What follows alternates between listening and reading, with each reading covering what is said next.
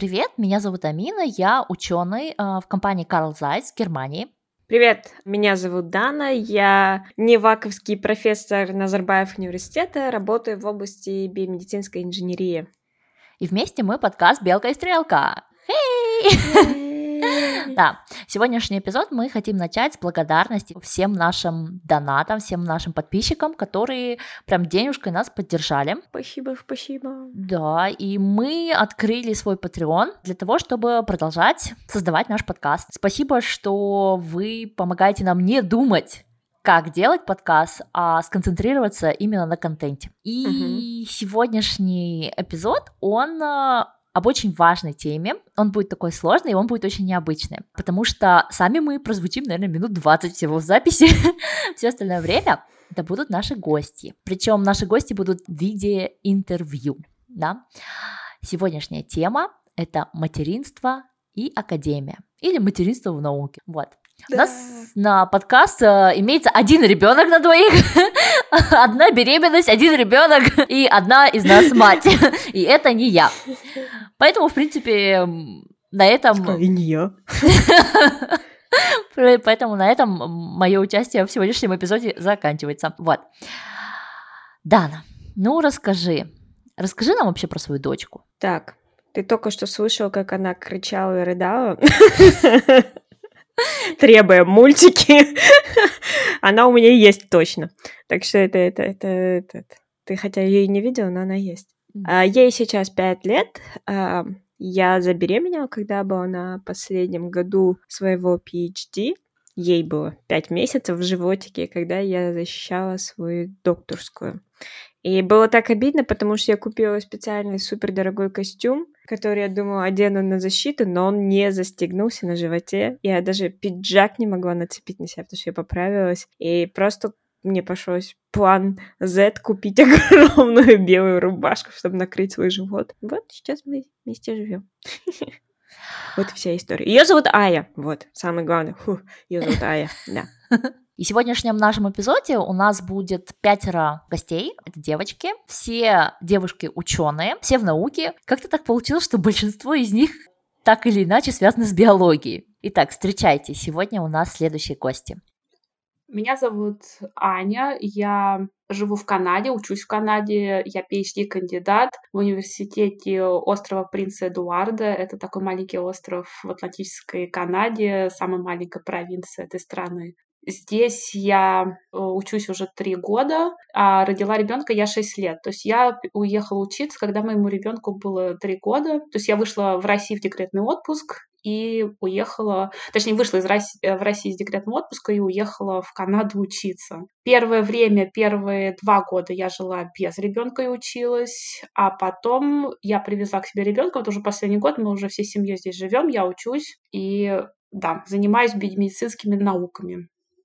А, меня зовут Жанар Смакова, я PhD по политологии, а, защищалась в Евразийском национальном университете имени Гумилева в Астане по специальности политолог, а защитилась в 2018 году. У меня трое детей, и всех их я рожала во время учебы в докторантуре. Меня зовут Вера, магистрская у меня из Санкт-Петербургского университета, и клеточный биолог по магистрскому образованию, биолог развития и молекулярный генетик по PhD, и PhD я делаю в университете Хельсинки, и теперь я постдов в Каролинском институте, тоже молекулярная биология и клеточная, я изучаю в общем, генную регуляцию в раке кожи. И родила я ребенка в 31 год, в общем, завершалась моя PhD уже так, подходила к финалу, и вот, собственно, я так с большим животом там в сабмитировала всякие статьи, делала ревизии, ревизии и так далее. И защитилась я, когда сыну было год и три. Вот. Меня зовут э, Александра Фирсова. Исследую развитие легких. Э, я работаю постдоком в Стокгольмском университете. Я э, получала образование в Петербурге и затем заканчивала аспирантуру в Австралии, в Мельбурне. У меня двое детей. Одному семь, другому четыре. Старший родился когда я заканчивала аспирантуру, эм, сразу после сдачи диссертации. Меня зовут Асель, я мама трех деток. Я защитила PhD в области вирусологии и иммунологии больше года назад. Вот сейчас я в декрете с младшим ребенком. Занимаюсь в свободное время science communication. Да, расскажи, Как твой супервайзер воспринял новость о том, что ты забеременела? Ну, для нее это было супер неожиданно, так же, как для меня. Я вообще узнала, что я беременна только на восьмой неделе беременности. Я думаю, что-то мне совсем плохо, что-то меня тошнит постоянно. И я ходила, такая терпела. От работы, да, тошнит? Да, я думала, это у меня просто докторская диссертация, то, что я там мечусь, бегаю, мне просто плохо от этого. Или там, может быть, что-то живот болит.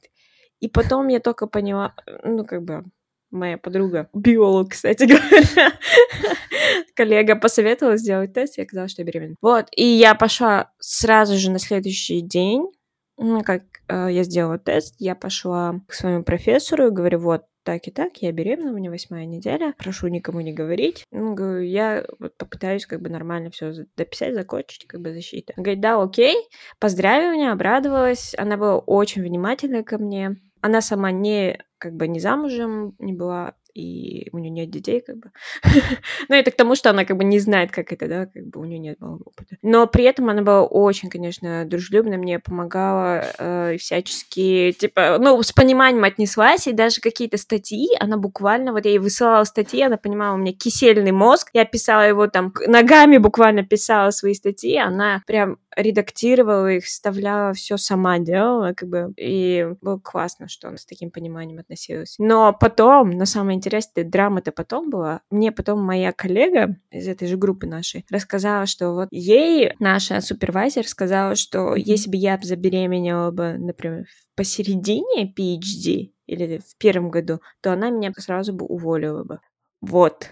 Почему? Ну вот потому что э, тогда бы я не смогла работать, и, ну, как бы в Америке они тебя нанимают, потому что они выигрывают там супер гранты, да, и им нужна рабочая mm-hmm. сила. То есть PhD-студенты — это реально просто рабочая собака. Ты там работаешь, работаешь, работаешь. Если ты не можешь работать, ты не нужен. Как бы вот тебе Америка,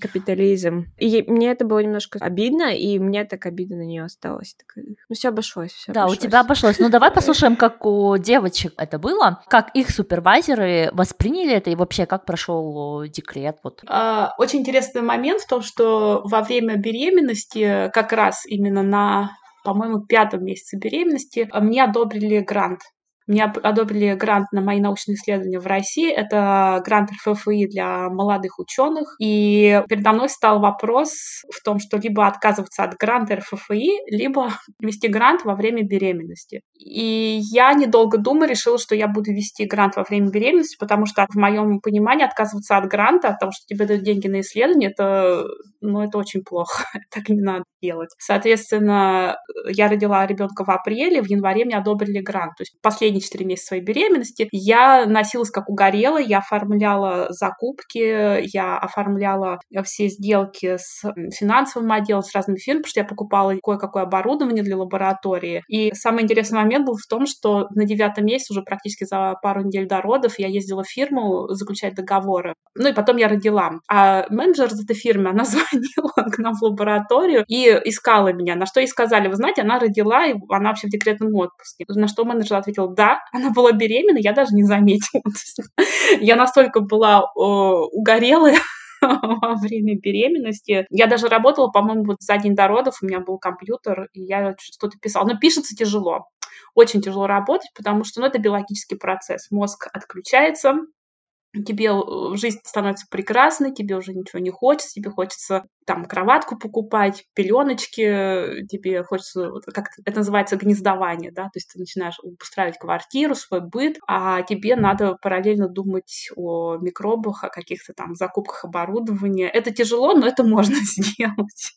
После того, как узнала вся семья, я, естественно, пошла сразу же, треть, наверное, третьим человеком, который узнал вообще после семьи, это был супервайзер. Я подошла, сказала вот так вот и так вот, я собираюсь рожать. Ну, конечно, я услышала опять слова поздравления, слова поддержки, и что вообще не было никакого, как, эм, никакого, ну, как сказать, негатива, вообще никакого не было со стороны кафедры, со стороны преподавателей. Наоборот, все говорили, молодец, что так, ну, что параллельно успеваешь совмещать. Вот. Э, и, соответственно, я вдохновилась поддержкой, и я не выходила в декрет вплоть до рождения третьего ребенка. Там и то были такие некоторые бюрократические нюансы, а то бы я вообще в декрет не выходила. Я выходила на полгода, а, буквально и потом э, вернулась через полгода. Мой супервайзер хорошо воспринял. У меня супервайзер женщина была в Хельсинки, у нее двое детей, и она уже, э, то есть ей 50 или даже за 50 сильно было. Ой, я не помню, но, в общем, за 50 ей было уже в этот момент. Я у нее уже работала к этому моменту 6 а, лет, то есть мы уже хорошо друг друга знали. И я как бы так э, со своим вот русским таким менталитетом пришла и сказала, что вот такие вот новости, и я понимаю, что, наверное, сейчас не лучшее время, на что она меня сразу прервала и сказала, что не бывает хорошего времени для двух вещей, для детей и каникул. Поэтому, в общем, все хорошо, она меня поздравила, и все, и мы дальше продолжали работать в том формате, который, собственно, в новых э, жизненных обстоятельствах. Э, наш профессор не был удивлен, потому что на тот момент у нас было четыре человека, которые ждали детей одновременно в тот год. Это был очень продуктивный год. А, поэтому, в общем, почти половина лабораторий, да, обзавелась детьми в том году. Двое студентов и постдок, и э, научный сотрудник еще один. Вот.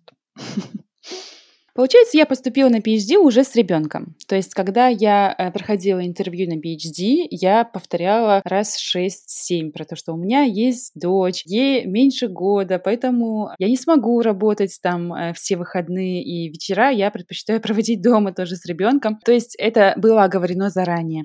У моего супервайзера 4 ребенка, 4 сына. Он, в принципе, знал, что это такое, потому что его жена тоже во время PhD э, родила двойняшек. Вот. Поэтому он был как бы в курсе на втором курсе PhD э, я забеременела на нашу вторую доченьку, э, вот, чему была очень рада, и объявила об этом супервайзера. У меня два супервайзера, мужчина и женщина. У женщины, кстати, детей нет и семьи нет, и она сделала осознанный выбор в пользу науки. Она прям так мне и сказала, что она выбрала образ жизни child-free, потому что вот как бы для нее с наукой дети не очень совместимы, да, для ее характера. Э, но она поддержала. В принципе, они оба меня поддержали. Первое, что они сделали, это на трехмесячном сроке, когда уже, ну вот беременность считается, можно не объявлять, да, во Франции, во время групп-митинг он всем объявил, что я беременна, и значит, что некоторые эксперименты а, особо опасные наши ребята будут делать за меня. Наш супервайзер э, распределил обязанности, и ребята должны были делать опасную часть экспериментов за меня, потому что я беременна, и э, вот исходя из безопасности. Это было очень круто, это не во многих лабораториях вообще происходит, то есть было полное понимание вообще. Во время беременности было от...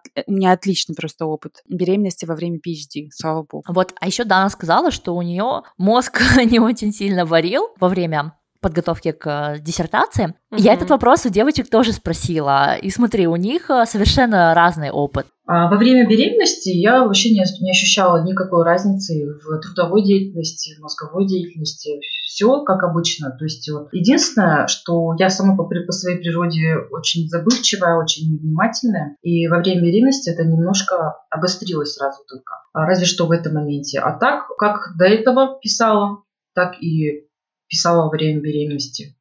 А, и после тоже. То есть я никаких изменений вообще не ощущала на себе. И вообще, в принципе, мне кажется, что я была очень не капризной беременной. Все действия, которые я делала до этого, продолжались с такой же интенсивностью, а, с такой же самоотдачей, с такой же ответственностью. Вот поэтому я никаких вообще изменений не прочувствовала на себе. Я думаю, что мое окружение, в принципе, тоже. А самое сложное во время беременности это было, наверное, а, установить какой-то тайм-менеджмент, потому что а, нужно было успевать делать вообще обязанности по дому, то есть это готовка, это накормить. Ну, то есть э, ты еще и при этом беременная, еще при этом нужно уделить время себе, нужно успевать отдыхать, при этом дедлайны где-то горят, да, обязательно. Что-то нужно доделать, статью сдавать, потом эти какие-то бюрократические моменты нужно будет обходить. Э, то есть все, все, все это создает некоторую такую сложность, и нужно уметь распределить время вообще чтобы все были довольны, и самое главное, чтобы сама была довольна тем, что происходит. А если же нет тайм-менеджмента, то превращается какой-то хаос э, в жизнь, вообще в какой-то хаос превращается, когда нет никакого порядка, всем что-то от тебя надо, и ты э, в конце концов уже начинаешь изматываться, и нигде ничего не успеваешь, и это это очень-очень сложно. Всю свою диссертацию я написала во время беременности. Как только забеременела, я быстренько закончила последний эксперимент в лаборатории и старалась только сидеть писать. Мозг при этом особых проблем не испытывает. Во всяком случае, у меня не испытывал. Эм, но основная проблема была в том, что нужно постоянно двигаться. И ты не можешь сидеть долго за компьютером, потому что беременным всем необходимо делать какие-то физические упражнения. Нельзя просто долго сидеть в неподвижной позе нужно ходить на прогулки хотя бы раз в день. И поэтому, да, я заставляла себя часто оторваться от компьютера, бросить свою мысль и, да, пойти на прогулку. Другое дело, что еще при беременности, да, все лень. Все становится лень, хочется спать. И хорошо, что у меня не было токсикоза, мне очень повезло. То есть он у меня был, но он был в очень легкой форме в течение трех месяцев. После этого он практически прошел, и все было довольно легко. Диссертацию я успела сдать к концу беременности. И сама защита происходила уже в письменном виде. В Австралии разрешается защищаться в письменном виде. Отвечала рецензентам уже с ребенком на руках. Вот. При этом э, еще до родов я должна была сделать доклад на кафедре, и это прошло довольно удачно. Живот этому никак не помешал. Вот моя супервайзерша женщина, она, она мне сказала, это так круто, что ты забеременела. потому что во время беременности есть такой период, вот есть токсикоз первые три месяца, да, например, кому повезет, кому нет. Затем есть э, период активности вообще, да, э, повышенной, в том числе активности мозга. И она сказала мне, в это время у тебя будут появляться отличные идеи, пожалуйста, фиксируй их, и э, вообще это круто. То есть вот этот вот второй триместр беременности, это круто, потому что само по себе гормональные изменения тела женщины, оно как бы вот эти вот скачки, да, в принципе, в науке мы можем даже это использовать, да. Поэтому первый триместр усталость, токсикоз, второй триместр отлично э, высокая работоспособность, третий триместр уже тяжеловато, ну, от веса и вообще, да, от всего. Э, вот, поэтому я думаю, что нужно планировать все-таки э, работу во время беременности и учитывать вот эти природные наши гормональные скачки. Скажи, Дан, а что для тебя было самое сложное в материнстве и во время беременности, и вообще во всей твоей научной карьере. То есть, по сути, у тебя ребенок появился под конец твоего обучения в начале твоей научной карьеры, и ты сейчас стала профессором, да? То есть, что было самое сложное? Ну, самое сложное это было родить, да, такая. А самое сложное это было осознание того, что нужно сделать паузу в своей научной карьере. И, и это я пока не осознавала, пока у меня ребенку не исполнилось год. Uh-huh. Ну, я была в декрете, да, там с ребенком, я поняла, что я прям сильно отстала в своей научной карьере. Как бы карьера вообще не росла. Uh-huh. Как бы после PhD ожидается, что ты там постдок будешь делать. И, и ты на драйве после PhD, у тебя такой драйв, ты уже там в своей области супер эксперт, и тебе нужно дальше что-то делать, чтобы как бы не потерять, да, вот этот запал. А я оказалась как бы э, беременной и все такое. И это, конечно, прикольно, все это счастье, радость, материнство, все это мы можете почитать в других психологических книгах, но не здесь, здесь мы будем негативить. А, и было, блин, супер грустно, что а, у меня было такое ощущение, наверное, это было даже после родовая депрессия у меня началась, а, что я упустила этот момент, что все, э, моя карьера, все она как бы коту под хвост, зачем я вообще училась все эти годы в Америке, зачем я там свое зрение посадил, какой в этом был все смысл, и вся, вся, вся толстая, вся такая э, с кисельным мозгом после родов сижу в Казахстане и ничего не понимаю, что происходит. И вот это было. Тогда меня конкретно накрыло, это было очень сложно, вот именно сложно принять, mm-hmm. но потом я, конечно, это приняла, приняла, что это Ничего страшного. Это просто один год в твоей жизни. Это не решает твою карьеру. Это просто шаг, один шаг назад, но ты можешь еще 10 вперед сделать. Это просто тебе вот природа дала немножко отдохнуть, и это надо взять как бы с удовольствием, этот шанс. Но это за него время, чтобы это все осознать, принять. И вот это было наверное, самое тяжелое, вот именно пережить вот послеродовую депрессию, которая у меня с обрушением карьеры и послеродовая депрессия, все это у меня все в одно, и возвращение в Казахстан, все это в одно опять, как всегда, вернулась, и это было... Вот это было тяжело. Но я пережила. Все, что mm. нас не убивает, делает нас сильнее. Такая рэпер. Это очень интересно, потому что ну вот ты сейчас послушаешь Всех... А, ответы uh-huh. других девочек, там совершенно есть что-то общее между вашими ответами, но такое ощущение, что немножко воспринятие... А, сегодня я не говорю по-русски, а, продолжаем.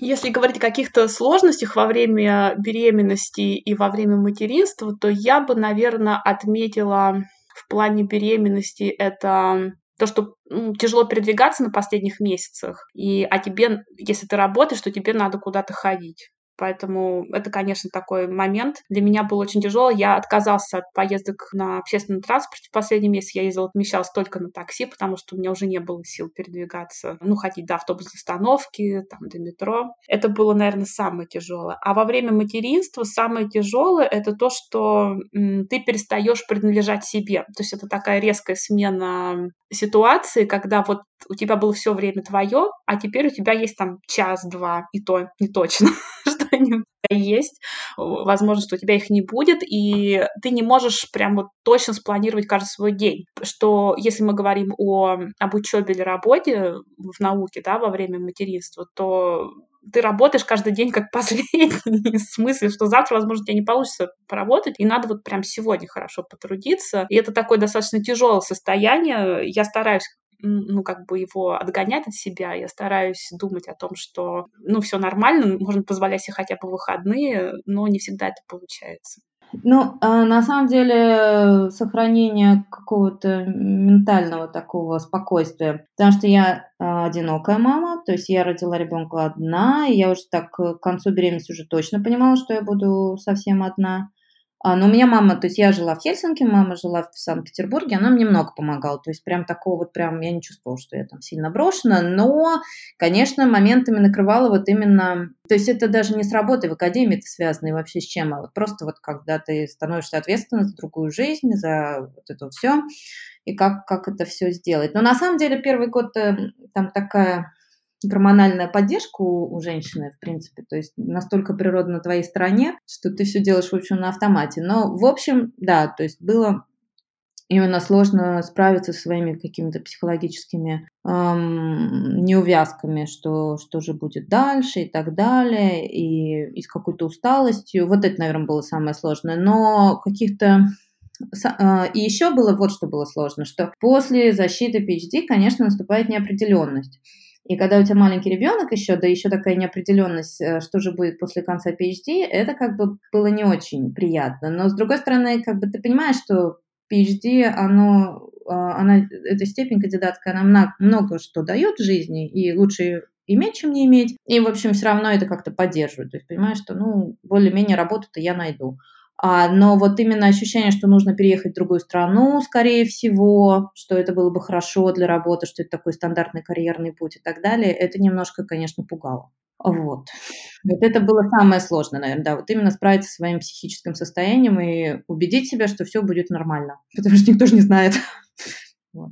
Когда рождается ребенок, все становится гораздо сложнее, чем до родов. До родов практически кроме лени, тебя ничего не тревожит. После родов появляется плачущий малыш. И это, конечно, очень сильно тебя сбивает. У тебя, ты не можешь уже сделать свой собственный график, распорядок дня, а ты подстраиваешься под ребенка. Это каждые три часа надо его кормить. И кормить его надо долго. То есть первые месяцы жизни ребенка сводится к тому, что ты его кормишь, кормишь и кормишь. И правило, как во время кормления детей, во время кормления ребенка, ты можешь что-то делать на компьютере. Не все могут это, но мне удалось. Самое тяжелое после, уже когда ребенок появляется, это найти момент, когда нужно выйти на работу. А, я имею в виду сейчас а, психологическую готовность к тому, чтобы оставить ребенка дома и отправиться куда-то без него, потому что ты привыкаешь к тому, что это новое существо с тобой всегда и оставить его очень трудно. Мне пришлось дать оба раза полтора года, чтобы оставить детей дома.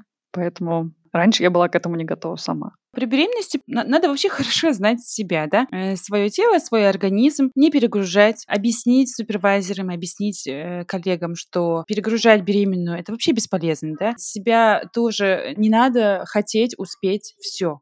Все-таки, конечно, это не стопроцентная продуктивность, да. Э, нужно следить за своим настроением, за мотивацией, потому что мотивация очень сильно падает, или она может наоборот меняться. Ну, в общем, она меняется в зависимости от вашего состояния. Поэтому я думаю, для меня вот, э, ну, так как это была моя вторая беременность, э, я думаю, мне было легче. Если это первый ребеночек, да, вы, вы ждете первого ребенка во время PhD, я думаю, это намного сложнее. Вообще, с, с каждым последующим, как правило, легче, я думаю. Потому что мы уже знакомы с этим процессом, да, мы знаем, как это все происходит, мы знаем, зачем нужно следить. Для меня было сложнее именно вот планировать эксперименты, потому что все-таки были части, которые я не могла делать, да, э, но, тем не менее, я пыталась на первую половину дня такие активные эксперименты делать, да, и потом уже читать, э, анализировать во второй половине дня чтобы как бы физически я не уставала.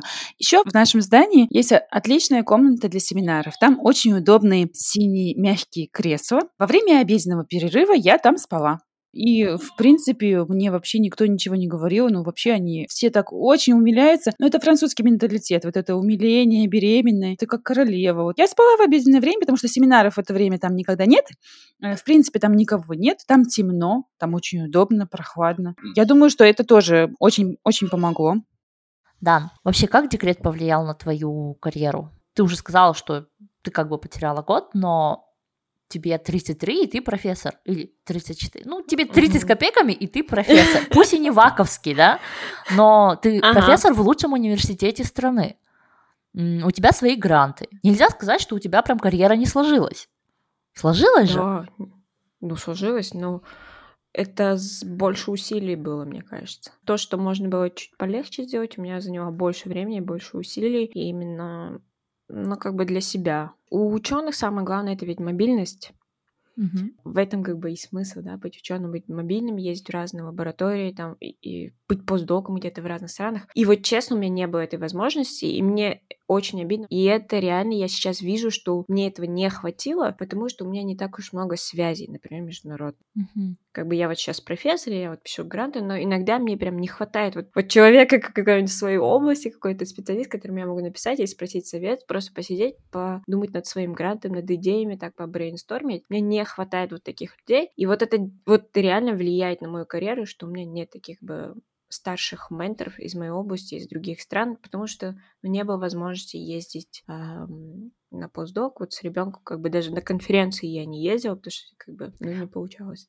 В общем, я очень вот. счастлива, что у нас есть пять э, других интервью. Да, я, да, я что... такой грустняк, у всех, наверное, такое веселье. Но я просто говорю, хочу, чтобы это не выглядело однобоко, весело, и сейчас все пойдут рожать, потому что на самом деле это очень сложно, это очень сложно, и ну, может быть, я просто такой человек, который все воспринимает так реалистично и так оптимистично. И у меня просто такие большие амбиции в моей жизни, я такая, это все ребенок мне испортил.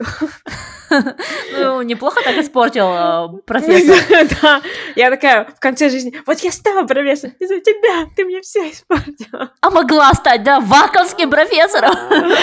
Да, вот, вот, вот она. Зачем выражаем детей, чтобы потом обвинять их в своих неудачах. Ой, Ладно. шучу, шучу, сейчас все поймут, мне как серьезно говорю. Э, Ая, если ты будешь слушать нас через 20 лет, это твоя мама, ты сама знаешь, чувство сарказма у нее развито больше, чем э, чувство такта, это факт. Пошли э, дальше, пошли более оптимистичным людям, которые, надеюсь, все так же реалистичные. Ой, все. Слушаем девочек. Я думаю, что декрет имел на меня, на мою карьеру достаточно серьезное влияние, потому что это достаточно известный факт, что в декрете многие женщины переосмысливают свою жизнь. Некоторые увольняются с работы, многие уходят из науки, кто-то там открывает свой бизнес. Очень много таких примеров. В моем случае как раз совпало вот этот декрет, временно подумать, огромное количество времени, чтобы подумать. И этот грант, который мне надо было вести, и я поняла, что ну, я не доучилась, что мне надо еще немножко поучиться, и мне надо больше познакомиться с научным миром. И это привело меня к тому, что я не бросила науку, а я, наоборот, решила пойти учиться. Точнее, сначала я пыталась найти какую-то работу, в науке. Для меня было очень важно пойти учиться э, за границей, потому что в моем понимании наука, она э, интернациональна. Обязательно надо, если бы ты у себя на родине работаешь с иностранными учеными, но если у тебя нет возможности на родине работать с иностранными учеными, то тебе надо поехать и где-то поучиться, потому что мы живем в интернациональном мире, и нам надо уметь настраивать коммуникации. У меня таких настроек не было, и поэтому я решила, что я поеду либо учиться, либо работать. К сожалению, конкурс на работу очень большой за границей, то есть так просто... Я же такая борзая девочка, я сразу такая, сейчас я подамся, меня везде возьмут. Вот, я подалась, меня нигде не взяли, я поняла, что, ну, ничего страшного, я попробую пойти учиться. И я стала подавать на заявки PhD, собственно говоря, и вот несколько лабораторий меня пригласили. Я выбрала среди них одну и, собственно, в нее поехала. То есть я поехала, я даже оставила ребенка то есть, э, ну, на какое-то время, не навсегда, да, я оставила с мужем и с бабушками ребенка, чтобы поехать и получить эту возможность учиться. Достаточно такое кардинальное решение. Не, не уверен, что очень многие матери, женщины могут такое себе позволить, но и вообще хотят это делать. Но тут э, играет роль несколько факторов. Во-первых, это отношение семьи к тому, что ты делаешь. Если семья тебя поддерживает, а моя семья меня поддерживала, то это не страшно. И отношение свое к этому вопросу, то, что ты понимаешь, что ты ну, не делаешь ничего плохого, это просто временный какой-то момент, и все равно вы воссоедините, все будет нормально. Просто надо знать эту границу, то есть э, не перейти какую-то черту, когда невозврата, когда ты уедешь и не вернешься. Такое тоже бывает. Иногда, ну, не женщина, вообще просто люди уезжают, да, там думают, что на время, и потом просто с концами.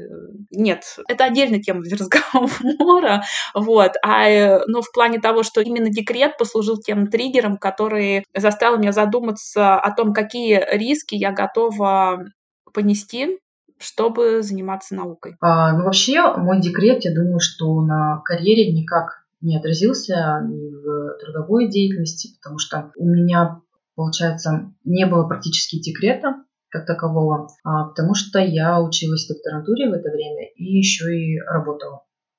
А, по специальности. То есть, а, можно сказать, вот выйдя в декрет с работы, я, наоборот, еще больше прокачалась по своей специальности и какие-то моменты подтянула, больше, глубже изучила а, специализацию свою и вернулась на работу уже, ну, то есть вернулась на работу с определенными новыми знаниями.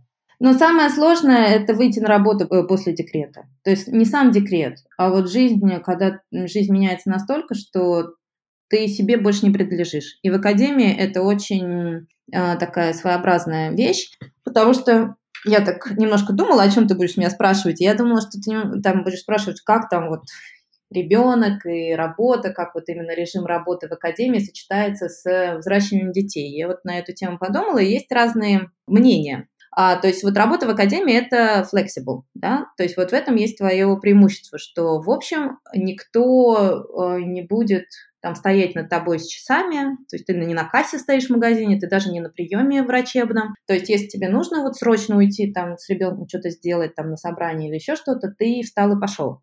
А, но, с другой стороны, э, в академии не кончается никогда эта работа. Если у тебя доклад, а ты к нему не успеваешь готовиться, то это твоя личная проблема, значит, ты готовишься ночами и так далее. Если у тебя не работают эксперименты, опять же, значит, ты трэблшутишь во все свое время. И э, плюс еще в академии все же очень такие карьероориентированные и несколько такие выдающиеся, да, и как бы ради этого надо очень много работать. И это всегда то время, которое ты убираешь у своего ребенка.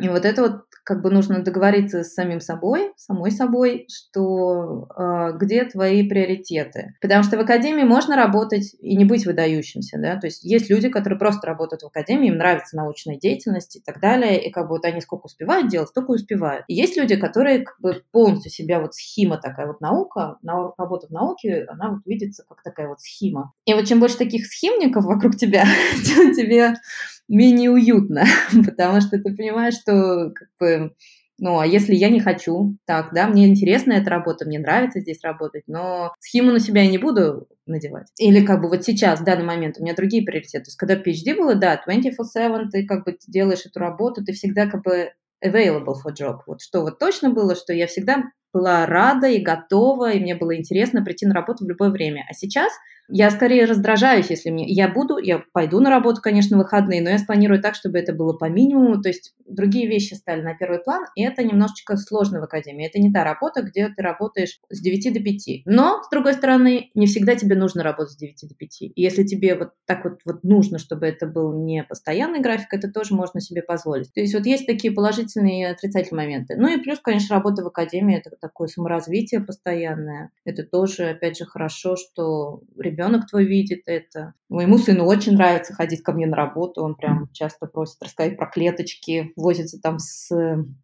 льдом, только никому нельзя это говорить по секрету. Когда работодатель э, слышит о том, что ты мама, э, я предполагаю, что он не испытывает никаких отрицательных эмоций. Ни после первого, ни после второго декрета э, ни один работодатель не отверг меня из-за наличия детей. Я слышала, что работодатели э, считают, что каждая мать, когда она родила ребенка, у нее отрастает 10 рук, потому что необходимо одной рукой мыть ребенка, другой рукой готовить обед, третьей рукой причесываться, пятой рукой стирать, гладить. Вот. И э, поэтому у матерей начинающих довольно хорошо развивается логистика. При этом, поскольку ты можешь делать 10 дел одновременно, любой работодатель будет рад тебя нанять. И это неотъемлемое качество любой матери. Получается, что декрет во Франции очень короткий. Моя вторая дочь пошла в садик очень рано. Это даже ясли, а не садик. Вообще нам очень сильно помогают мамы. Моя мама и мама мужа. Я не люблю слово свекровь, я использую слово мама в двух случаях. Вот. Э, мама мужа, она приехала как раз перед тем, как мне нужно было выходить на работу буквально за несколько дней, и она просто привозила мне ребенка на коляске. Э, я выходила из института, кормила, она увозила в парк, потом обратно привозила, потом я опять кормила, и вот так мы хорошо покормили мою доченьку до садика, и, э, к сожалению, пришлось отдать ее в садик очень рано, в четыре с половиной месяца. Я страдала, она страдала. Я не советую этот опыт. Я считаю, что все-таки до шести месяцев работать рожавшей женщине бесполезно, потому что гормоны сильнее нас. Э, все эксперименты, эксперименты, которые я делала до ее шести месяцев, они все в мусорку. То есть результаты никакие. То есть не нужно себя напрягать. Вот это моя ошибка. Я бы всем прям сказала, что это ошибка, так не делайте. Но это, опять же, специфика французской системы. То есть здесь это нормально. Э, я все-таки считаю, что чисто по биологическим причинам гормоны до 6 месяцев без работы. Вот так вот, Дана. У людей э, чуть-чуть более оптимистичный опыт, к счастью. А то я боюсь, после после твоего монолога в стране упадет не только демография, в стране, в принципе, упадет мотивация что-то делать. Отлично, не надо, хватит рожать, господи. Это следующий монолог на 30 минут, почему хватит рожать. Пока Дана не ушла в ненужную степь, давайте спросим у нее, как бы сложилась ее карьера, вот э, если бы она не забеременела во время PhD тебе не хватает коллаборейторов, да, тебе не хватает научных контактов, но вот если бы ты в своем красивом новом костюмчике защитилась бы пять лет назад PhD, не будучи на пятом месяце беременности, ты бы потом что делала? Как бы это сложилось? Как бы это на тебя отразилось? Ой, я об этом не думала. Честно, я об этом не думала. Потому так, давайте сделаем так. Сейчас Дана подумает об этом, мы пока послушаем других и потом э, вернемся. Итак, девочки, вперед. Тем не менее, я думаю, что ребенок на самом деле не сильно влияет на карьеру. Я знаю много примеров, когда женщины достаточно успешны в карьере, и у них есть дети. Это все зависит от того, как ты строишь. То есть можно с ребенком нормально строить карьеру, но нужен хороший план, либо хороший ментор, человек, который тебя сможет грамотно провести через этот карьерный путь. Но я абсолютно уверена, что ребенок может повлиять в том плане, что он немножечко может откинуть женщину на несколько шагов назад, потому что пока мы ходим беременны, рожаем ребенка, мужчины делают науку нон-стоп. Да, это такая вещь может случиться, но тем не менее, если грамотно построить изначально свою карьерную линию, и сделать какие-то наработки. Например, можно сделать какой-то проект, собрать материал и во время беременности, и во время там, первых месяцев жизни ребенка писать научные статьи, там, первого года жизни ребенка. Это достаточно долгий процесс, и это будет задел. То есть как бы женщина не сидит просто так, она делает два дела параллельно. Она дает жизнь новому человеку, выращивает его, и, соответственно, она параллельно публикует научные результаты, и когда она уже через полтора или три года, в зависимости от того, сколько она хочет сидеть в декрете, возвращается, у нее уже есть и ребенок детсадовского возраста, у нее уже есть какие-то публикации, и, в принципе, она может вполне бодро ворваться в научный мир. Поэтому однозначно я считаю, что ребенок, дети — это не помеха научной карьере. А я думаю, что рождение детей, оно меня мотивирует дальше развиваться, дальше расти, дальше что-то узнавать, потому что когда я смотрю на своих детей, я хочу, чтобы они мной гордились, я хочу, чтобы они говорили, вот у меня вот мама такой-то, такой-то работой занимается. Потому что я вижу даже, например, сейчас вот дети немножко подрастают, и они, ну, для них это важно, чтобы мама была, э, ну, скажем так, деловая, да, и они меня мотивируют, наоборот. И я не думаю, что если бы, допустим, я не вышел замуж, не родила детей, что карьера сложилась бы супер-супер по-другому, там, на несколько ступеней удачнее. Потому что я думаю, что складывается все так, как и должно быть, исходя из опыта, исходя вообще из э, сферы своей. Поэтому я думаю, что все еще впереди, и самая главная мотивация – это дети. Я не знаю, конечно, это очень сложный вопрос, как бы она сложилась. Ну, я думаю, что я была бы смелее в выборе э, лаборатории для постдока будущего, потому что я выбирала не однозначно, не по научному такому input у. То есть я выбирала по стране, по тому, насколько приятная руководительница, начальница моя. А вот, вот такие вот, э, то есть сила группы именно по науке, она отошла на второй план. И это неправильно, на самом деле. Э, но на самом деле, когда я, я посылала много куда свои аппликейшены на постдок позицию, из сильных лабораторий мне не отвечали. И я думаю, что это не только потому, что у меня там не было Nature Science статей, у меня, в принципе, были публикации нормально, а я думаю, что это, в принципе, связано с тем, что молодая женщина с ребенком. И как бы групп-лидеры таких конкурентных э, как бы, лабораторий, типа фабрик лабораторий, они таких людей не берут. То есть я была бы более, конечно, конкурентоспособна на вот job market. То есть я считаю, что ну, работа или вот карьера, она это не единственная вещь в жизни. Вот. Это очень хорошо, когда все складывается вместе, но есть другие вещи тоже. Я часто сравниваю себя с коллегами, которые а, одного возраста со мной и работают в той же сфере, что и я, на, на тех же позициях, но не имеют детей. У них больше возможности, больше времени, больше возможностей в первую очередь на переезды. Очень много вакансий находится в других странах. Наша сфера требует интернациональной мобильности, и, конечно же, наличие детей очень сильно ограничивает это. Я сама переехала из Австралии в Швецию когда моему сыну было полтора года. И это был довольно удачный возраст для переезда. И это была моя первая работа. После аспирантуры я а, сразу вышла в декрет, и в декрете сидела полтора года. После этого первая моя работа была за границей. С меня брали на работу сразу после декрета из другой страны. При этом, а, чем старше становится ребенок, тем труднее переезжать из страны в страну. Поэтому, конечно же, дети ограничивают в этом плане. Но при этом э, коллеги, которые не имеют детей, они, конечно, могут проводить больше времени в лаборатории, они могут больше времени читать и писать статьи. Как правило, у них со статьями лучше, чем у меня. Но я должна сказать, что они мне все равно завидуют, потому что у меня есть дети, а у них нет детей. Би-би-би.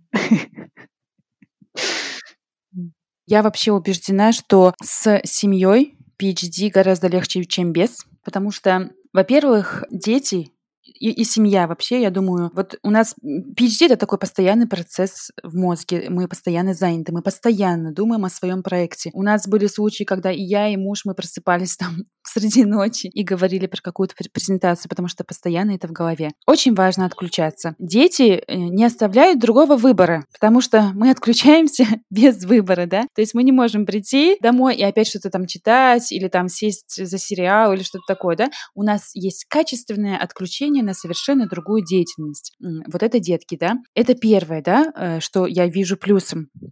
Второе, дети — это безусловная любовь. То есть это такая мотивация, которая э, ничем абсолютно э, не двигается, да. Если эксперимент не получился, если там скандалил супервайзер, да, или что-то случилось, а это очень часто бывает, эмоциональное положение PhD-студента очень и очень важно, и ты приходишь домой, и есть маленькие дети, которые смотрят на тебя с обожанием, и э, как бы очень хорошо для самооценки. И третье, самое важное, мне кажется, дети напоминают э, нам о том, что на самом деле важно. То есть, опять же, если что-то не получилось, очень много вот этих вот э, падений, да, э, маленькие совсем взлеты, да, и потом сразу падения опять. Это очень часто во время PhD, ну, по крайней мере, у меня был такой опыт, особенно последний год PhD. И когда мы приходим домой, и мы видим своего ребенка, и автоматически мы понимаем, что это не самое важное, эти все проблемы, это, это вот, ну, ничего не стоит рядом там со здоровьем ребенка, да. Э, то есть это такое напоминание, это опускает сразу нас на землю и дает мотивацию работать дальше. Я подумала, я бы также просто была профессором Назарбаев в университете. Просто, возможно, возможно, это было бы года на 2-3 раньше. Вот, э, все, что я проиграла, я проиграла во времени. То есть все это могло быть чуть пораньше, и я думаю, что после защиты бы я бы поехала искать, ну, то есть бы я была направлена искать себе постдок года mm-hmm. на 2-3, Uh-huh. И все вот это набралась бы себе хороших коллаборейторов. И... Но ну, я бы все равно вернулась в Казахстан, конечно, и все равно я видела себя даже в академии в Казахстане. Но сейчас бы у меня было больше связей. Вот, вот это я прям чувствую. У меня как минимум человека два-три старичка таких беленьких а, европейских было бы, которых я такая, помоги мне. Вот, а сейчас нет. Ну, ну, вот. Ну вот у меня нет детей и нету лишних э, коллаборейторов. Такова судьба. Ну, потому что тебе и не нужно. Тебе, может быть, и не нужно. Но это прикольно, потому что это открывает немножко тебе быть более таким самостоятельным. На самом деле, я сейчас супер самостоятельный. Как бы ты все делаешь сам, ты можешь только надеяться на себя, и ты пишешь, и у тебя реально все идеи, которые ты написал, это прям твоя идея, она ни с кем не согласована, никто не знает, и она прям просто твой чистый продукт который никем не был навеян, никем не был там дискутирован, и ты такой, и ты его бросаешь там своим рецензентам, mm-hmm. и ты не знаешь, как они на это отреагируют. Это прикольное чувство, что ты как бы берешь за всю ответственность сам. Вот это мне нравится. Но то, что, например, э, ну как бы да, collaboration. Я все равно хочу collaboration. Нет, то, что я верю, то, что какие-то вещи, э, например, более, да, глобальные, чтобы вопрос решить, то, что я могу решить в своей лаборатории только маленький, да, вопрос. А вот если я хочу, чтобы глобально вот нацелиться, например, там прям вырастить mm-hmm. реально функциональную кость, мне нужен коллаборатор, который будет другую часть делать для меня, да. Mm-hmm. И мы потом вместе можем соединить эти части, как бы у нас будет реально решенная проблема. А так мне все время нужно просто ты гадаешь, они это делают или нет. А почему ты у них не просто... спросишь? Да, я так, вот, это я обычно пишу. Не все отвечают, на самом деле. Мне, например, есть у меня два коллабората, которые я нашла просто потому, что я им написала, uh-huh. и они ответили. Один из них индус из, ну, в Англии, в UCL, кстати, прикольный чувак. И один из них вот э, в Америке профессор. И вот тоже он как бы китаец. И как бы остальные просто никто не отвечает. У них, я понимаю, что они супер заняты, и им вообще нет дела до ученого из Казахстана, который им пишет. Вот. Ну и на гранты подавать. Как бы те деньги, которые дает Казахстан на научные разработки, это копейки по сравнению с тем, что дают, например, европейские или американские, да, гранты. Но они всегда дают только с, как бы, чтобы был коллаборатор там можно, ну, как бы хорошие деньги выиграть. И вот тоже супер минус, то, что нет. Хорошо, понятно. У тебя были бы деньги, да? Но в целом-то, скажи мне, пожалуйста, как мать, что тебе важнее, карьера или семья? И в этот момент я попрошу Аю в будущем закрыть уши. Ой, какие у тебя вопросы. Ты бы знаешь, как ответил бы? Я бы знаю. Ты бы сейчас ушла психологические дебри и прямо бы не ответил на этот вопрос. Но я скажу, так же, как и ты. Важна не карьера, не семья, важна ваша жизнь. И ваша жизнь состоит и из карьеры, и из семьи, и ничего не надо делить по категориям. Есть как есть. Любите в себе все. А ваше, ваше все это ваша семья и карьера. Вот и все. Представься, Нет, ты не, прослушала не... заранее чужие ответы, да? Нет, я надо просто я специально не сделала, чтобы не выглядеть злые дни здесь. Хватит мне под это кидать под автобус, я тут как злыдня такая карьеристка смотрю. Что делать, понимаете? А, Ой, у- всё. У людей без детей очень часто образ, как будто там они злые, они хотят всех детей убить, да, вот, вот приходится смещать весь этот центр негатива на Дану. Но сейчас э, позитивные мнения от наших гостей, которые, кстати, в этом вопросе очень сходятся с Даной, и, и что уж тут греха таить, со мной тоже. Если бы передо мной поставили э, вопрос, выбор между карьерой и семьей, я бы выбрала и то, и другое. Потому что я считаю, что именно балансирование между этими двумя сферами в жизни, если такое возможно, это та точка мотивации, та точка роста, в которой женщины и мужчины растут. Недаром э, во многих странах и во многих компаниях предпочитают именно родителей нанимать на работу, потому что именно родители знают цену времени, знают цену работе и более мотивированы на результат, потому что им надо побыстрее все сделать и, и пойти домой кормить ребенка. Нельзя себе позволить очень долго растекаться мыслями. А, соответственно, Конечно, бывают разные случаи. Бывает, что люди не могут себе позволить, у них не складывается то с одним, то с другим. Тогда, конечно, надо без сожалений либо бросать карьеру, либо бросать семью. Такие тоже бывают истории, когда люди оставляют семью, отношения ради карьеры научной. Бывает, что наоборот, люди понимают, что семья важнее, чем все эти колбочки, пробирочки, научные статьи, индексы Хирша бесконечные. Бывает по-разному. Я считаю, что оптимально, еще раз повторюсь, оптимально найти баланс. Но это как, как получится. Тут вообще нельзя за- загадывать. А вот когда говорят, я выбираю карьеру, либо я выбираю семью, я думаю, что здесь нету какого-то универсального ответа, потому что у каждого а, свое мнение субъективно. Вот, допустим, есть разное понимание, а, какой должна быть семья, есть разное понимание, какой должна быть карьера. Да? Например, а, для девушки, которая живет, например, а, с, со своими свекрами в деревне, где сильные такие вот патриархальные ценности, да, например, для нее, допустим, строить карьеру, а, это означает что-то одно, а девушка, которая живет в городе, отдельно с мужем, с детьми, да, это совершенно другое. Вот. И также касается, например, а, понятия дома чистоты, да, например, для каждого оно от- раздельно. Допустим, кто-то говорит, что я прекрасно успеваю сов- совмещать семью, прекрасно успеваю совмещать карьеру, да. Для кого-то это значит, ну, я не знаю, может быть, э, чистота какая-то, как- какая-то другая, э, другое понимание, да. Кто-то же отказывается от карьеры семьи, от карьеры в пользу семьи и видит свою семью в идеально, я не знаю, на крахмаленных каких-то рубашках, да, вот, чтобы вообще до скрипа была чистота везде. То есть я видела разные семьи, я видела разные понимания этого, что означает я отказалась от семьи, от карьеры, и поэтому, мне кажется, у каждого свое видение. А В моем понимании, допустим, какую я для себя выбрала модель, я не отказываюсь от карьеры, и э, где-то нужно искать компромисс, значит. То есть отказываясь от карьеры, это будет означать, что где-то не доработала дома, да, например, не полностью внимание уделила дому, где-то где что-то да будет. То есть где-то, где-то, значит, нужно будет уступать э, моим детям, э, супругу, да, в том плане, что давать поддержку.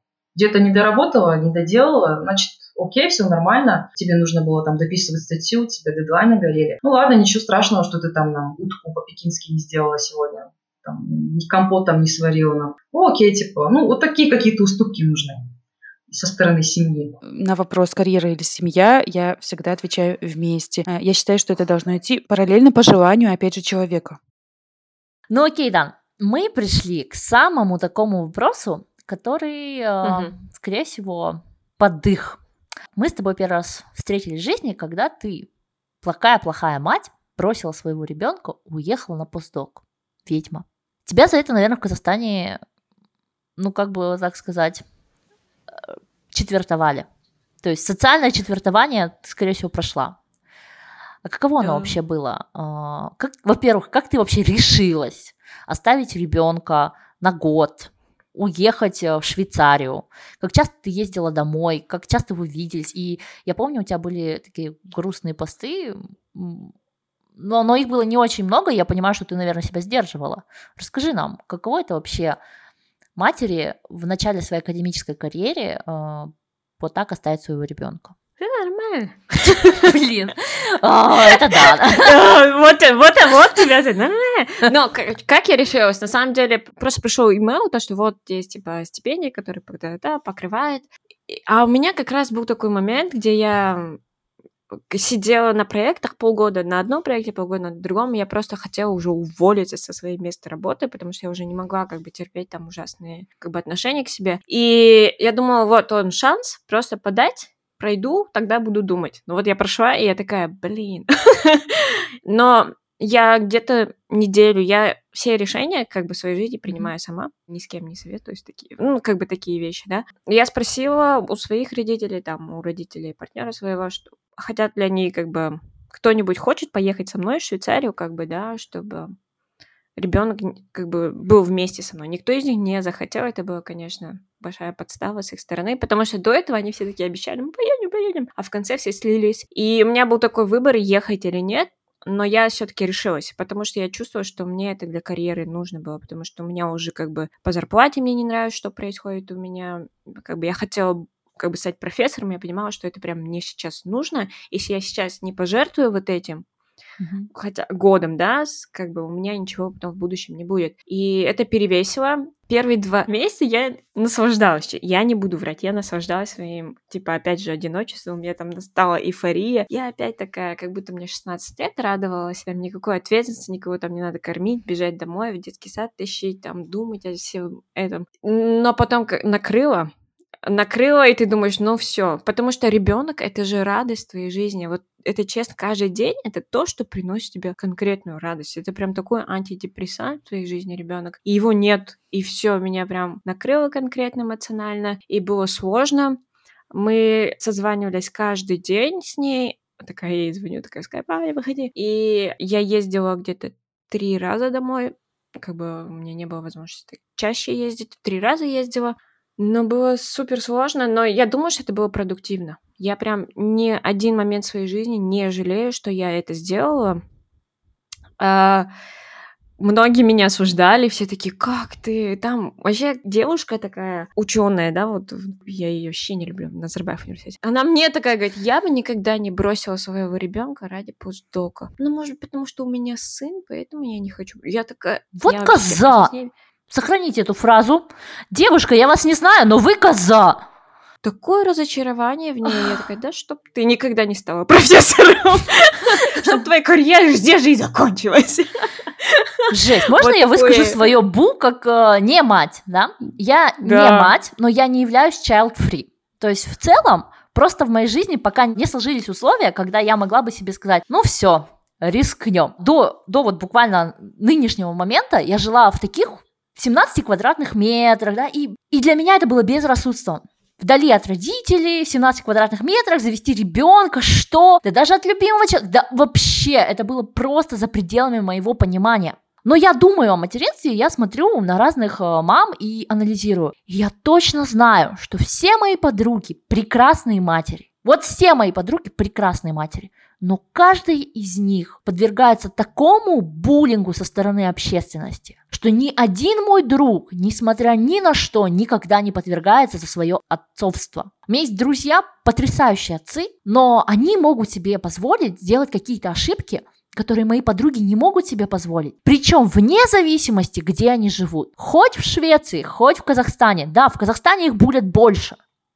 Мои подруги в Казахстане получают больше. Вот такое вот представить, чтобы тебе в Швеции подошла какая-то коллега непонятная и оценила твой поступок по отношению к твоему ребенку, ну тяжело представить. Но я спокойно могу представить, как эта же коллега пойдет другой коллеге и за спиной оценит тебя также. Не в глаза, но за Да. спиной. Вот. И меня это просто бесит. Вот этот эпизод, эм, на самом деле, я посвятила, ну, получается, всю неделю, я его делала, да, я общалась с девушками, и мы специально сделали так, чтобы Дана не слушала чужих ответов, чтобы это были ее чистые ответы, как есть. Она, вот вы слушаете записи, и Дана вместе с вами будет слушать чужие ответы. И вы просто не представляете, насколько осознанные и потрясающие все девушки, которых мы вам сегодня показываем. Конечно, за кадром вы не услышали многих вещей, да, ну мы не можем. Интервью с каждой было примерно 15-20 минут, то есть мы, мы не можем все это вставить, но это удивительные девушки. И Дана, и Вера, и Саша, и Жанар, и Асели, и Аня, они удивительные, они смогли осознать самое важное. Но таких матерей 1%. Остальные все страдают, депрессией, им больно. Пожалуйста, прекратите травить матерей. Что это такое вообще? Я без детей, но я прошу вас прекратить их травить. Это невозможно уже. Все. На этом моменте заканчивается моя эмоциональная речь. Мы возвращаемся к Дане. а, а точнее, нет. Мы от Даны перейдем к Ане, которой тоже пришлось оставить своего ребенка на практически два года. Вот э, давайте узнаем, как это получилось. Естественно, когда мы выбираем э, баланс между карьерой и семьей или карьеру, да, и задвигаем немножечко на семью, то и у меня в том числе э, появляется такое понятие, как синдром плохой мамы. Но я могу сказать, что синдром плохой мамы есть у всех мам. Это не важно, семьей только заниматься или карьерой, или чем угодно, потому что настолько идет давление общества, что ты делаешь не так, там твой ребенок не так развивается, еще что-то. Это идет от общества, это идет от врачей, от кого угодно, и, соответственно, это постоянно тебя давит, и единственный, ну, мой совет вот моему ребенку 6 лет, я уже, у меня уже шестилетний опыт родительствования, но мой совет это забить. Потому что ну, это невозможно. Если на это постоянно на, об этом думать, дети развиваются. Если, если почитать какие-то биографии разных людей, иногда такие гении вырастают у таких мам, которые вообще там даже, они как сорная трава растут у родителей, вырастают в гениев. Соответственно, это не совсем зависит. А бывает так, что родители очень много вкладывают в ребенка, а ребенок вырастает, ему просто ничего не надо. Они настолько отбивают мотивацию у ребенка. И тут нет четкого правила, как надо, надо идти по интуиции. Это единственное. То есть вот да, надо найти какой-то вот баланс между тем, что ребенок хочет, что он может не давить на него. Ну, и самое главное, не слушать окружающих, потому что мы никогда не знаем, какие вырастут наши дети. Наши дети — это совершенно отдельные личности от нас, и мы должны уважать это в них, мы должны это в них принимать, и мы должны быть тут как вот такие менторы да, по жизни, которые просто приглядывают так посматривают и говорят, ну попробуй вот это, а попробуй вот так, а попробуй вот то. Но ребенок в конце концов должен сам все решать, поэтому нет плохих матерей.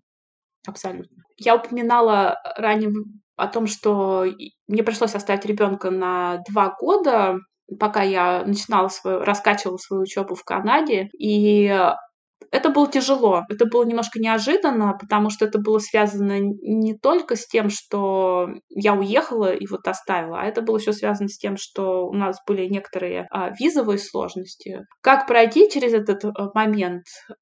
Пройти достаточно сложно, но самое главное иметь внутреннюю уверенность, потому что ребенок, дети вообще чувствуют родителей. Если родители все паникуют, если родители, там бабушки, дедушки охают, ой, мамка бросила, ой, все плохо, оно так, ребенок так и будет ощущать эту ситуацию. Если вся семья будет твердо стоять на том, что это ничего страшного не случилось, это временно, это вот так вот просто происходит, но потом все будет нормально. И главное действительно идти таким путем, а не просто говорить, тогда я думаю, что совершенно, ну, абсолютно все будет нормально в плане того, что ребенок будет воспринимать ситуацию как такой какой-то период времени, то есть мама не, там, мама, папа, да, не бросила, она не уехала, она просто, вот у нее есть такая работа, и она обязательно там закончит эту работу. Соответственно, это то, что я говорила своему ребенку. Как бы я говорила, что работа, потому что учеба это очень сложно объяснять там трехлетнему ребенку. И я вот езжу на работу, и я иногда возвращаюсь, потому что я возвращалась каждые 3-4 месяца.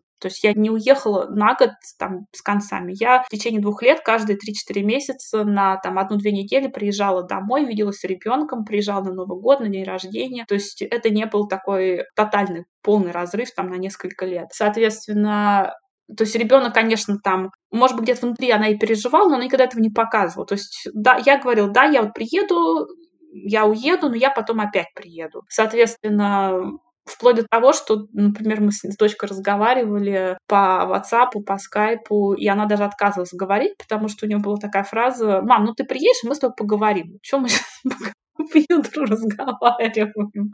Вот, то есть у ребенка был главный правильный настрой всей семье и главный правильный настрой себе, потому что мне было, конечно, очень тяжело. Я каждую минуту я собирала чемодан и говорила, все, я уезжаю, я больше не могу, я уезжаю. Вот, и а, с другой стороны я понимала, что ну, надо пройти потому что этот путь, который можно пройти, есть что э, исправить, есть поддержка, мы не сто процентов разлучены, и э, да, слава богу, мы спасибо окружению, которое нас поддерживало, мы все это прошли, и эм, сейчас мы вместе, и совершенно, ну, как бы, я не жалею о том, что я совершила такой шаг, но больше я так делать не буду. Все, что я могу сказать. То есть, может быть, один раз и стоит попробовать. То есть, ничего страшного. Главное, правильно преподать ситуацию. Не охать, не ахать, там, не плакать, а быть такими жесткими в своих намерениях. И тогда ребенок тоже не будет паниковать. А с другой стороны, ну, не надо увлекаться такими вещами. Вот так вот. То есть, надеюсь, мы вам показали, да, что иногда женщине в академии и вообще иногда женщине приходится принимать такие решения. Они никогда не легкие, но просто подумайте, если бы они были мужчинами, вы бы их так осудили?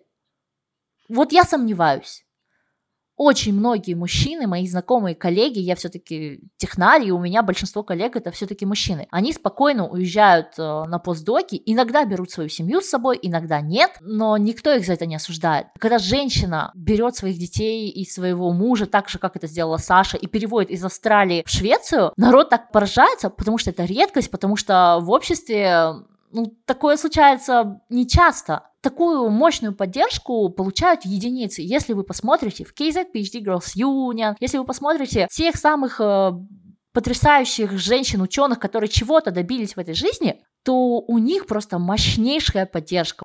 А, вот, к примеру, Саша расскажет, как она встретила Нобелевского лауреата в Австралии, пока была беременной. Когда я была беременная э, в Австралии, во время написания диссертации, я ходила на доклад Нобелевского лауреата Элизабет Блэкберн. Она австралийка, а, она при этом работает в Америке, и у нее есть сын. Она родила его а, где-то в середине своей карьеры. При этом это не помешало ей ни до, ни после совершить открытие, которое провели к Нобелевской премии. Я э, хотела спросить ее, как ей удалось это сделать, возможно ли сделать то и другое в своей жизни. Но ее пример, в общем, показывает, что да, возможно. Она провела в декрете несколько лет, как я понимаю, и я уверена, что ее сын чувствует себя любимым и нужным. При этом я наблюдаю много женщин-профессоров, которых, у которых прекрасная семья, много детей, и они умудряются выпускать статьи и при этом сохранять чистую голову, академическое мышление никак не влияет семья на, в отрицательную сторону на научную карьеру в этом отношении. Ну а теперь, Дан, поделись своим секретом. Ты хорошая мать или плохая? Я отличная мать. Ну, и как отличная мать, пожалуйста, расскажи людям, как избавиться от синдрома плохой матери? Ну, то, что вы... Просто берете и отрезаете, да? Да, вот у вас есть ребенок, он жив, он накормлен, напоен, ходит рядом, плачет, что-то спрашивает. Все, вы отличная мать. Что вам еще надо? У нее и вы ее не бьете, у нее нет мужа, ну не знаю, ну в смысле ее другой кто-то не бьет, ну все отлично, она нормальный счастливый ребенок. Вы ей уделяете какое-то время, хотя бы час в день. Отлично, вы отличная мать. Все, это максимум что, э, и тем, что она вырастет хорошим, счастливым человеком, она учится это на примере от вас. Если вы счастливая, как бы самодостаточная, потрясающая, ну, как бы красивая, скромная, да, профессор. Скромная. Она это увидит, и она будет это на себя проектировать. Вот. И вот, тоже будет потрясающий, вот красивый, супер. Красивый, супер. Скромный. Вот, видишь. Я говорю, я отличная мать. Амина, забудь... Э, да, и мне так стыдно. Амина смеется, что только что моя дочка заходила, рыдала. Ну, я, я знаю, что иногда наши слушатели не могут понять Даниных шуток и вообще, что Дана говорит. Потом спрашивают меня в личку, что же она имела в виду. Я перевожу с Данинова на русский. Значит, если ваш ребенок Ой, плачет из-за фигни, то вы хорошая мать. Если ваш ребенок плачет, потому что ему действительно плохо, он голодает, болеет, его бьют или еще что-то, у вас явные проблемы с материнством. Вот, и эти проблемы могут быть связаны не с тем, что вы плохой человек, да, а, ну, разные бывают причины. Поэтому давайте прослушаем а, другие советы, как избавиться от синдрома плохой мамы от наших сегодняшних девочек. Ну, я думаю, что вообще все мамы страдают синдромом плохой мамы, вне зависимости от того, занимаются ли они карьерой, да, потому что у нас общество а, так устроено, что всегда они во всем винят мам. Там не доглядела, не досмотрела, а почему у тебя там у ребенка почему он поздно заговорил, почему у него... Ну, то есть разные-разные вопросы, которые общество просто вот давит со всех сторон. И учитывая, что у всех еще субъективное мнение правильности, это очень-очень тяжело, поэтому нередко мамы которые даже очень-очень хорошо ухаживают за своими детьми, страдают этим э, синдромом, поэтому я думаю, что то, что я не исключение, это норма. Но я обычно спрашиваю у детей, типа, маму любите? Они говорят, да, любим маму. Я говорю, ну все, ну ладно, даже если я их ругаю, даже если я что-то не успеваю. Да, я бывает, что я а, не успеваю уделить детям время, допустим, там, позаниматься, я думаю. И когда я занимаюсь чем-то на работе, например, да, я думаю, так, я сейчас доработаю, и неплохо было бы там с детьми позаниматься там что-то по развитию поделать. И, конечно, я переживаю, я переживаю, когда я что-то не успеваю, что-то не доделываю. И, честно говоря, я не знаю, как с этим бороться, потому что это чувство, оно подкатывает время от времени периодами. Но я думаю, что вот как раз-таки, как я говорила, вот спрашивать у детей, вот э, я тебя люблю, и они отвечают, мама, мы тебя тоже очень сильно любим. И я думаю, что остальное, в принципе, не важно, сколько ты компотов сварила, сколько ты э, часов позанималась с ребенком, Потому что общество, оно субъективно в любом случае будет э, где-то тыкать, что ты плохая мама. Поэтому ничего страшного, я думаю. Очень выражен у меня синдром плохой мамы. На самом деле, как в любой научной проблеме, изучением. изучением э, вопроса, пониманием того, что ты неплохая мама, что ты много даешь ребенку, что вычленением для себя того главного, что ты хотела бы дать ребенку в первую очередь там, любовь, привязанность, но эти все теории воспитания не меняются. Но, в принципе, вот это вот и как бы, выполнением вот этих вот минимальных пунктов. И становится легче. Ну, дорогу осилит идущий, поэтому, в общем, стараешься быть хорошей мамой, и потихонечку получается, и, в общем, остается меньше вот этих комплексов материнской вины и так далее, которые у всех есть. Но будем надеяться, что они просто помогают э, саморазвиваться, не останавливаться и двигаться, и что это, в общем, положительный момент, а не отрицательный. Синдром плохой мамы возникает в первую очередь, когда ты застреваешь на работе, слишком много времени проводишь на работе, когда ты понимаешь, что ты не успеваешь и вкладываться в ребенка, и вкладываться в работу головой в первую очередь, по времени в том числе во вторую очередь. Это очень трудно, а, особенно пока ребенок маленький. А, но Логистика, логистика, логистика. А, можно какие-то вещи делать из дома, какую-то работу. А, можно проводить с ребенком более качественное время, читать с ним, разговаривать с ним, обсуждать какие-то вещи, давать ему понять, что он любимый, что он не забыт. И именно эти моменты будут развивать ребенка. Именно это будет и возвращать ощущение, что ты хорошая мама. При этом, конечно, очень важна поддержка родственников, очень важна. Мне в этом плане отчасти повезло, у меня прекрасный муж, а, иногда ко мне приезжают родители, но это а, редко. Сейчас, конечно, а, когда живешь в чужой стране, родителей, как правило, нету рядом. Поэтому все приходится делать самим. Но мы делим все пополам. И это очень очень выручает. Как избавиться от синдрома плохой мамы? Это очень хороший вопрос. Чувство вины нас не покидает вообще, в принципе, я думаю, людей, и особенно мам. Особенно, наверное, мам, которые работают, потому что есть все-таки осуждение общества. Есть такая картинка, которую мы видим со стороны, что мама жертвует э, ради карьеры. Э, на самом же деле, я думаю, мама, которая успешна в карьере, это отличный пример для своих детей. Мои дети, так как я работала часто на выходных, я брала на выходные своих детей, особенно старшую доченьку, в лабораторию, там, где безопасно показывала ей, как я работаю с мухами, у нее э, сложилось очень четкое представление о том, где работает мама. Я думаю, что не у всех детей есть такое четкое представление. И это только плюс. Поэтому нужно искать в этом позитивные стороны, проводить время с детьми качественно, и тогда не будет чувства вины. Но избавление от чувства вины — это вообще взросление человека, я считаю. То есть это то, что у нас есть с детства, особенно с детства нашего постсоветского, постоянное чувство вины, а дети очень хорошо позволяют от него избавиться. То есть потому что мы понимаем сразу, мамочки, о том, что оно лишнее, и оно нам мешает. И потихонечку несколько лет это уходит на это, чтобы от него избавиться. Поэтому, опять же, я вижу в этом только плюс. Ну, я думаю, что мать троих детей э, как минимум должна была вас убедить если вас не убедила Дана. Кстати, э, я тут вспомнила прикольный момент. В одном из первых эпизодов Дана говорила, что не нужно быть отличной матерью, нужно быть достаточно хорошей мамой. Вот, не ставьте себе такой цели, и мне эта фраза очень понравилась. Думаю, на этом мы сегодня будем заканчивать. Этот эпизод, он выйдет очень длинный, хотя мы с Даной конкретно записали довольно маленький кусочек, для нас неправдоподобно маленький. Хочется еще раз поблагодарить вас за то, что вы нас слушаете, а, за то, что распространяете наш подкаст. И наверное, хочется сегодня сказать всем мамам, что они сделали лучшее, что они могли, и этого было достаточно. Все, что вы делаете, вы просто замечательно делаете. Вам кажется, что вы чего-то не доделали, но это не так. Каждая мама, которую я знаю, она просто потрясающая. Ну, естественно, самая потрясающая мама – это моя.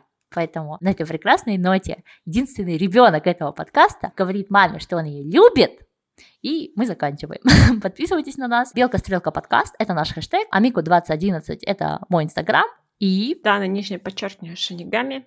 Шинигами значит бог смерти. А Амику оказалось значит друг. В общем, да. бог смерти и друг прощаются с вами до следующей недели. Пока-пока. Пока-пока. I know you tried so hard